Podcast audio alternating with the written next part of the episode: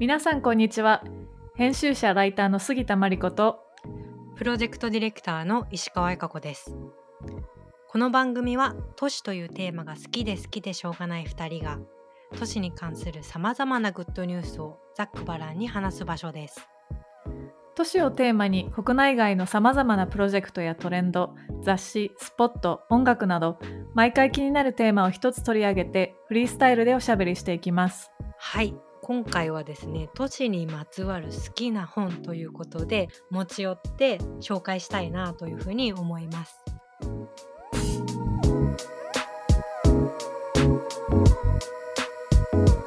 Good news for cities. はいよろしくお願いします。お願いします。本読んでますか？読んでますね。今 よ読みやすい環境ですもんね。そうだよね。うんそうだよね、でも図書館とかも全部閉まってしまってるので。そうそう。うんうん。なかなかね新しい本が借りれたりはしないんだけど結構うん。溜まってたから、なんかいくつか今まで、えー読めてなかった本とかを読んでい,、うんうんうん。素るところで。晴らしい。うん、結構なんかゆかこゆかこさんとは、うん。都市の話ってたくさんしてるけど実は本、お気に入りの本の話っていうのは初めてなんじゃないかなと思って。確かに。うんうんうん雑誌とかねプロジェクトの話とかよくするけどね。確かに本っていうのは初めてなので気になっています、うん。どっちからいこうか？あいあいうえお順ではい。ゆかこし、石川？決め方？じゃあ石川から行かせていただきます。はい。石川のブックセレクション、ですよね、今回は、えー、と都市と遊びのまあデザインについて話したいっていうところで都市の遊び場 Planning for Play っていううんうんあのうん。アレン・オブ・ハートウッドっていうロンドンあイギリスの造園家であり福祉活動家の本を、えー、とチョイスしました。渋いですね。渋いですね。この本もね 渋いんですよ。いつの本これは？3200円ぐらいするんだけど出版がうん1968年だから昭和43年ぐらいで、うんうんうん。まあ、新しく、えー、と翻訳されたのが1973年ぐらいでうん。でまたそれを翻訳し直してみたいなのが2009年へえ。だから何個もこのその63年68年にやられたものをいろいろ編集したり、読みやすくしたりして、うん。本ができてる感じです。うんうんうん。うん。結構写真とかも中にたくさん入ってる感じなのか結うんうん。構その構成としては、な。うん。そうね。ちょっとそれも話していこうかな。うんうんうんでこの本なんだけど基本的には、えっと、その都市の遊び場っていうタイトルだけに子どもの遊びみたいなのを軸に、うん結構その公園設計だったりそうん。の公園の運営の事例とか、子どもの教育の視点だったりそういううん。精神障害とか身体障害のある子どもにとったとっうんての公園のデザインってどういうものがあるのかみたいなことが語られていて、うん。結構さっき言ってたように写真もすごく良くて子供たちがなんかこう公園で遊んでいる情景の一コマがすごくいい写真が切り取られてたり、うんうん公園の設計図とかも公開されてて、えーとへえゾーニングみたいなものがちょっとこんな風に載ってたりするんだけど、うんうんうん専門書っぽいんだけどすごい読みやすい本だ。うんうんうん。うん。読みやすそうだね。うん。マリコ氏は小さい頃はどんな遊びをしてた？小さい頃か。うん。何してたんだろう？でも結構山山に私が生まれた場所が山に囲まれてたので結構自然にうん。こう山に遊びに行ったり野原を駆け回ったりとかそんな 秘密基地を作ったりとか。ねうん。あ最高だね。それは勝ち組ですね、本当に。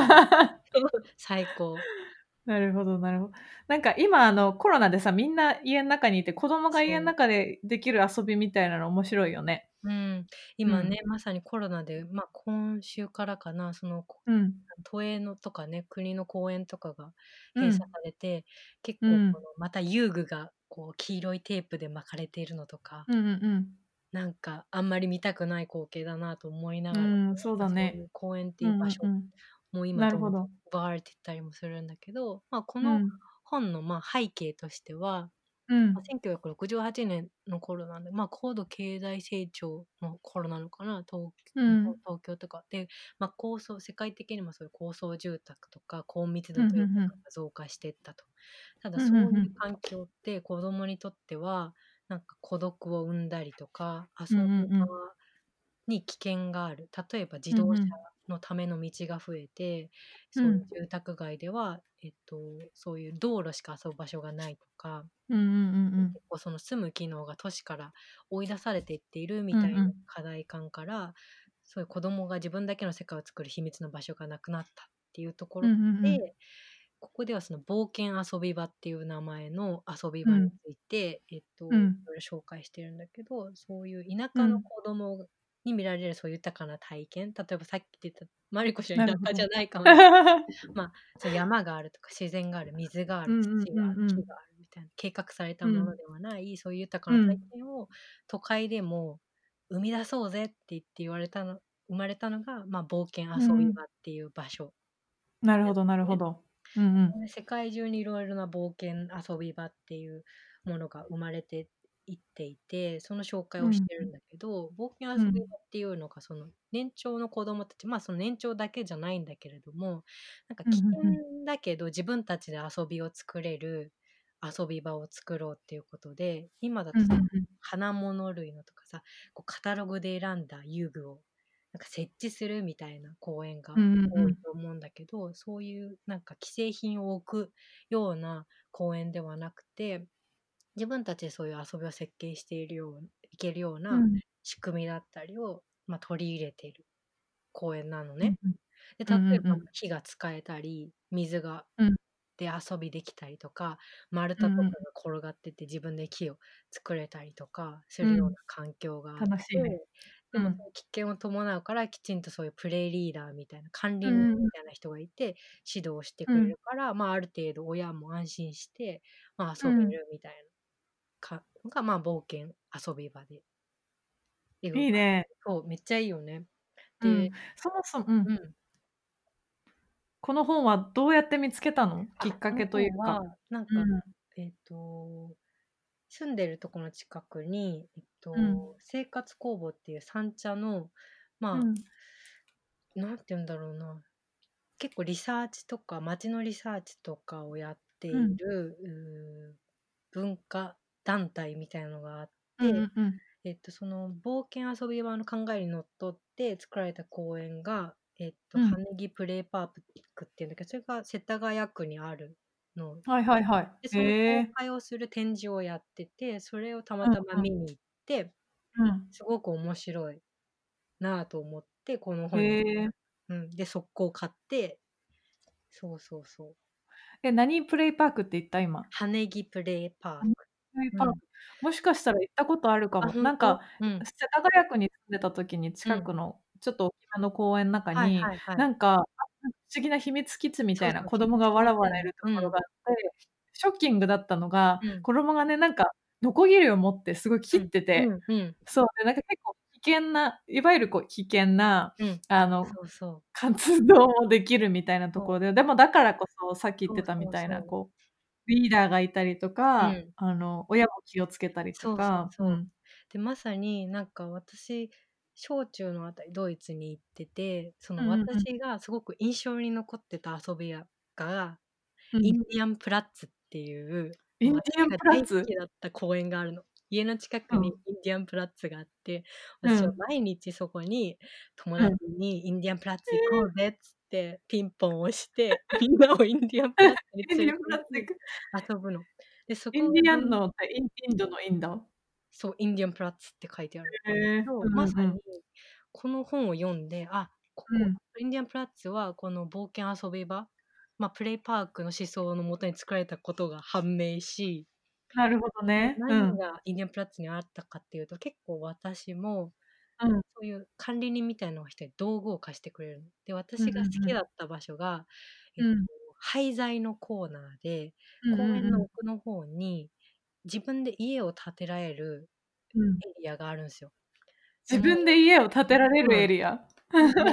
なんか土台があってうん。5個ぐらいその家、うん上に誰かが作った家の残骸みたいのがあってうん。汚い木がバーって転がってんの。で管理室でそれこそうん。ノコギリ、ノコギリはなかったのかな金槌とかを借りて釘とかをね、借りて自分でその廃材とかいろいろ取っってきてコンコンコンコンって打って家を作るみたいな。でもすごい最高。よ。そう、そこが好きで、すごいうん。記憶してたのが、毎回絶対怪我して帰ってくるの、その家を作る 遊びをした時は。でもなんかそれも学びだし、こうん。のその冒険遊び場の考え方でも、そうやってその丸太とか素材とか、そういううん。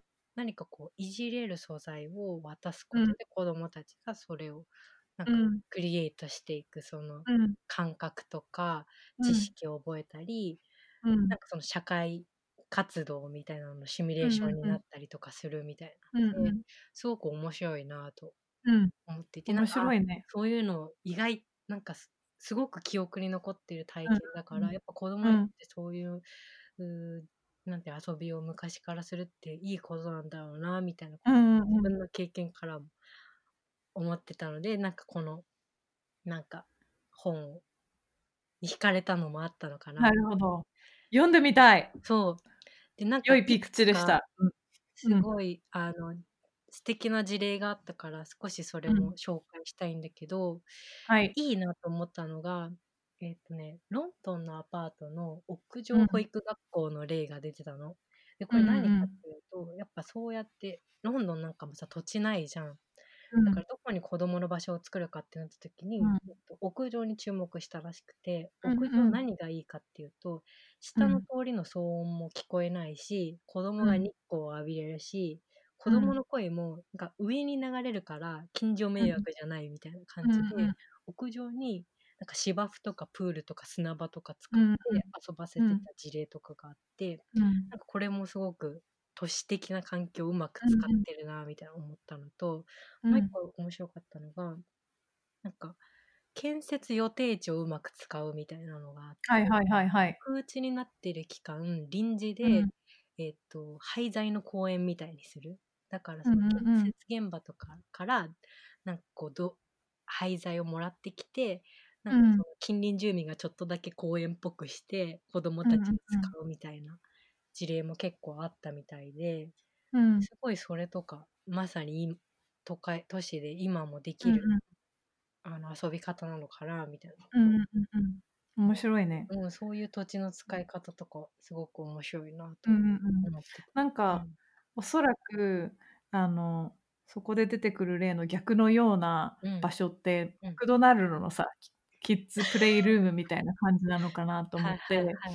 あれはいわゆるこう本当に無菌状態というかかなんか親がかなり安心して任せていける、絶対に怪我をしようがない、うん。同じような空間がどこにでもある感じなのかなと思っていて。そうなんだよね、うん。だからなんかさあ安心みたいなものが、うん。なんていうの上位に来すぎて遊びが全然面白くなくなってんなみたいな。そうだね。うん。この前話していたあの便利ならぬ不便不便益、うん。みたいな。便利になりすぎるととちょっと学びの場がなくなったりとか、そう面白いことができなくなったりとかそういうことがあるのかな。うん。うんなんか中央線とかに乗ってた時に、うん。中央線からこう下を見た時にさなんうん。か駐車場にちびっ子たちが群がってたの、うん なんで駐車場なんかいるんだろうって思ったうんら、うんうん。なんか保育園の先生がいてうんうんなんか車が3台ぐらい止まる駐車場で子供たちが遊んでて、うんなんかその姿を見てなんか悲しくなっちゃって。そうだね。うん。なんかもっと遊び場はなんか過去に遡るともっと野蛮で面白い実践があるっていうことを、そうだね。によってまた思い出した感じがします。うん。うん、確かになんか大人のあと遊び場みたいなのはよく最近聞くなっていう印象があるんだけど、うん。うん。子供ってやっぱりその都市を考えるときにすごいプレイヤーとしてあの扱われにくいみたいなの思うな。声を持たないしね、彼らはね。そうだよね。なかなかそうそうそう。でそういうところにやっぱそのまあ遊び場っていうのももちろんだけど子供っていう一つの視点をこう入れ込んだみたいな意味で。な何さんだっけ？あの作家は。アレン・オブ・ハートウッド恐怖人。すごい。女優みたいな名前だけどアレン・オブ・ハートウッドさん。ね。さすがよく上品なお名前でございますよ。上品だよね。うん。うん私も読んでみようかなと思います、読んでください。もう一冊ね、あるみたいだから、それもちょっとあそうなんだ。読んでみようかなとうんうんうん。う思っんてます。なんて名前の本？もう一個、また都市の遊び場って名前なのかな？うん。なんか新刊と旧版みたいなのがあって。ああなるほど。どっちかってるか。うん。それじゃあまた読んだらうん。レビューしてください、はい。こんはない。感じです、私の方は。はい。はい。私はですねはい。えっとすいません。に日本語の本ではないんですけど、うん。しかも一冊じゃないんですけど、うん。シリーズで、えっと、 City Tales、うん。都市の物語、日本語に訳したら、うん。っていうシリーズがあって、すごいそれが好きなので紹介したいです。で、編集者がみんな一緒で、これうんおそらくロンドンの編集者かな、ヘレン・コンスタンティン、うん。読み方わかんないけど、ヘレン・コンスタンティンって人が全部あの編集をしていて、うんえっと、私が今持っていて手元にあるのが、 Madrid Tales、うんマドリッドの物語、 Paris Tale、うん。パリの物語、あとローマとコペンハーゲンがあります。うーん。もっともっと出てて、ベルリン、まあでもやっぱヨーロッパ中心だね。ベルリンね。と、うん。あとパリのメトロっていうのも、 Tales っていうのも、あとウィーンもあるあって、うそう、それちょっとこう収集したくなるような本のシリーズです。で、うんうん。これ何なのかっていうと、えっと、短編集になっていて、えっと、例えばローマテールだったら、ローマに、ローマが舞台になった小説、うん。物語がだいたい20本ぐらい収録されている短編集。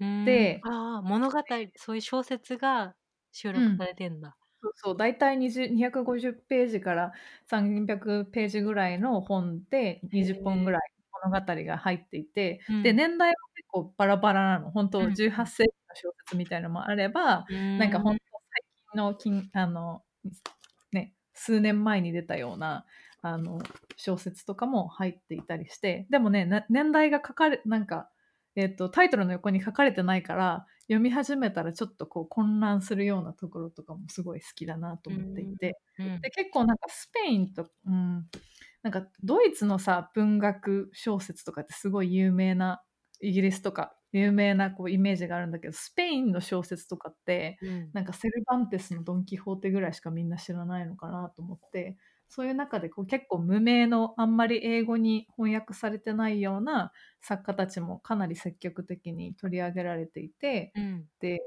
うん、全部マドリッドだったらマドリッドに関わるかまつわる物語みたいなのが書かれていて都市好きの私としてはすごい燃える燃える内容。うん。その街で起こっているもんっていう設定の小説ってことそうねそうそうそうそう。なんか東京を舞台にした小説っていうのもたくさんあるし、うん。京都もあるけど、うん。そういったものをこうギュッと集めて、うん面白いね。短編集みたいな感じで、うん。そうでなんかえっ、と私が学生だった時にえっ、とウィーンとブルッセルとコペンハーゲンとマドリッドと半年ぐらい転々しながら住んでたことがあって、うんその時なんか都市にまつわるこう収集癖みたいのがその時なぜかついてしまって、例えばねなんかねどこだったかな？えっ、と NYX っていう、えっとコスコスメブランドあが、ああるえっね。と色色別じゃなくて都市別はいはいではい。あのリップのシェードを分けて売ってるところ売ってた時期があって今もあるのか分かんないけど、うんうンハーゲン色とか東京色とか東京ってすごいピンすごいショッキングピンクだったりとか、ヘルシンキ色とかそういうのがあってうんそれをすごい そうそうそう。とりあえず私が今まで住んでたとこ全部買ったりとかしてたんだけど、うん。そういう時にあのこの本このシリーズの存在を知って自分が今まで住んだ町とこれから住む場所のものを取り寄せて読み始めたところからすごいハマり始めました。うーん。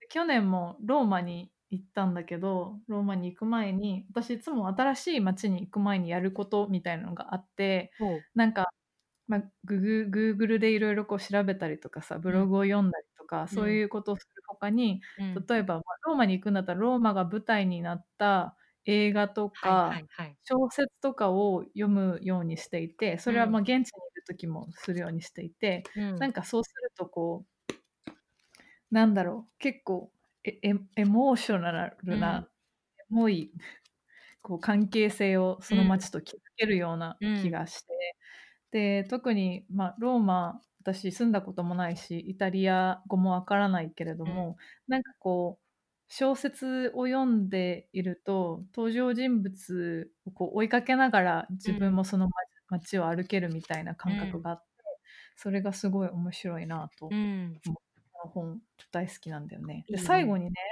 地図が載ってるのお本の最後に。えそれはどういう地図なの？これはあのこれはマドリあこれはローマか。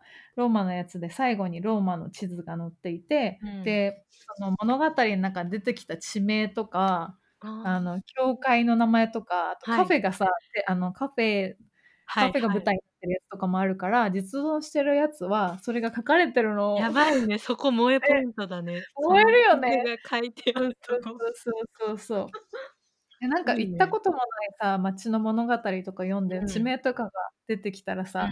ちょっとこうあんまりわとっつきづらいというか分かりづらいけどそれを地図上でなぞって見てみたりとかすると、うん。なんか追体験ができるというか、うん。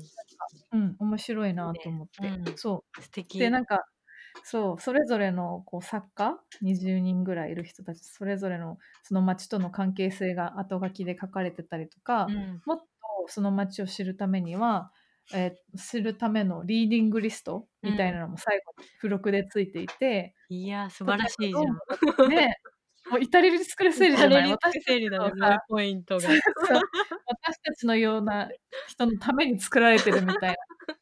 そう、これローマだけど、今私が持ってるのはローマなんだけど、ローマについての本とか映画とかうん。書かれていて、ああそういうのもねウェブサイトとかも書いてる。あそいいねう。うん。私も読もベルリンちょっと買おうかなううん、ベルリン買ってみよう。うんで、あの、英語しか出てないんだけど、うんおそらくこう、あの、勉強、英語勉強にも良いのではと思った。あのうん短編だから挫折しにくい。うんかもねうんうんうん、物語も読みやすいかもねそうそうそう。うんで、なんかアカデミックというよりもさ、こう、小説なのうで、ん。会話だったり。そうそうそうそう。うん。で、大体みんなこう5ページとか6ページぐらいの短いやつなので、うん。年好きの英語を勉強したいと思ってる人に超おすすめ。いいじゃないですで。かうん。で、なんか、そうだね、と都市と小説の関係みたいなのを、うん。すごいもうちょっともっと知りたいなと私は思っていて、うんうん。あんまり小説もずっと好きなタイプではなかったんだけど、うんこの本に出会ってからたくさん読み始めるようになってうん。なんかこれも英語の本で恐縮なんですけどなんかイマジンド・シティーズなんか、えっと想像された都市っていう、まあ、都市空間と文学の関係性を、えっと探る本があってこれは結構アカデミックなんだけど、うん。これは例えばディケンズとかジョイスとかカフカみたいなすごいこう有名な小説家うん。が、まあカフカだったらプラハみたいなその彼ら作家がその街をどのようどどのような関係性を持っていたのかとかそこそこに住む人々の様子をどう小説の中でうん。あの描いていたのかみたいなことが書かれていてで読んでたらあ確かにって思うんだよね。うん。うん。で近代小説がというジャンルがヨーロッパで始まったのは、えっとまあ、出版技術が生まれてでブルジョワのブルジョワがこう都市であの活動し始める時期ででその時にこう都市もどんどんヨーロッパのまあロンドンだったりとかパリみたいな大きな都市っていうのもどんどん大きくなっていうん。く時期とかぶっているらしくって、でそういったこう、まあ、都市のこう大きな拡大と変貌の中で、まあ、登場人物たちがどんどんなこう体験をどんな日常を送っていたのかみたいなの結構ジャーナリスティックなさ視線？うん。目線もあるなと思って、ちょっともうちょっとディグりたいなと思っているテーマです。うんうんうん。うん。これも英語なの小説ってうん、これも英語なんです。すいません。あ、でも、えっと、日本語だったら前田愛さんの都市空間の中の文学っていう、その文学と都市の関係性を知りたいんだったら、そういう本があるらしい。え。ーまだ読めていないけど。うんうんうん。うん。うん小説は読む？結構。い。やー小説をさ読まなくて最近反省うんうん。してて、うん。なんかやっぱ小説とかを読んでないとさうん。なんか言葉が偏ってくるなと思って。ああ、なるほど、なるほど。うんうん。なんかか硬くなるっていうかさ。うんうんうんちゃんとこう共感してもらったり語りかけるうんうん言葉が出てこなくなるんだなっていうのをうんうんなんか痛感しております。小説読みます。うん、ぜひこれ買って読んでください。ベルリンのをじゃあおすすめします。ベルリンね。うん、パリのさパリ、パリメトロテールズっていうのがあって、うん。全部他は都市なんだけど、パリだけメトロがあって、うん。全部メトロの物語なの。なんか、地下鉄で起こっ電た、そうう、ん電車の中で乗っそれいいてた。ね 面白くない？うん。そうそうそう。これそれも、もいいな。パリのメトロは読んだ？うん、読んだ。でも結構前に読んだからね、これ一つピックアップっていうのは難しいんだけど、さいえっと最近読んだマドリッド、うんマドリッドでは、えっとね、作家の名前なんだったかな、ベニート・ペレス・ガルドス。結構有名な写実主義の小説家が書いた、うんえっと、トラム？うん。トラムを題材にした、はいはい。このえっと地上を走る電車だよね。そうそうそうそう。で、それもね、地図が載ってるから、うんえっと、あ、マドリッドのここからここまでトラムに この人が乗ったんだっていうのが見えるんだけど ね。でなんかある男の人がそのトラムに乗ってでうんいいろんな人がさ出たり入ったりするわけじゃない、うんうんうんそれを描写していく細かいところはあのネタバレになるので言わないですが、そういうなんか結構こういうのってさあの学問的な本だったら読まない内容というか、うん。もう本当トラムの中で完結する人間観察記みたいなエッセイみたいな。なかなか読まないしでもこういうところから結構そのさ街のなんかテクスチャーとか匂いとか雰囲気みたいなのってすごい拾えるんだなと思って、そうだね。そうそうそう小説はすごい好き。うん。読みます。うん、小説で言うとなんかごめんすごいいろんな本の名前出しちゃってるんだけど「オープンシティ」っていううん。また英語の小説があって、作家誰だったかな？テジュ・コールだったかな？うん。この人もひたすら確かニューヨークの街を歩き回る本当にひたすら歩き回っていろんなものをこう記述していくあんまりこう、こう起承転結みたいなのがないじゃないお話なんだけど、うん。なんかね実際にニューヨークを歩いてるような気持ちにさせるへエモーションなえ。本なんだよね。いいね本読みたくなってきたね。うん。うんうん。っはい。ていう感じです。いろいろ今日も出ましたね。本の企画結構いいんじゃない？ねえ今後もやりたいねにやっていきましょうか。うん。映画とかもやりたいですね。あ映画とかね、うんうんうんうん。やってこう。うん、そうしましょう。はい。じゃあ、今日この辺ですかね。はい。今後もこの番組では都市をテーマに様々なおしゃべりを繰り広げる予定です。次回もお楽しみに。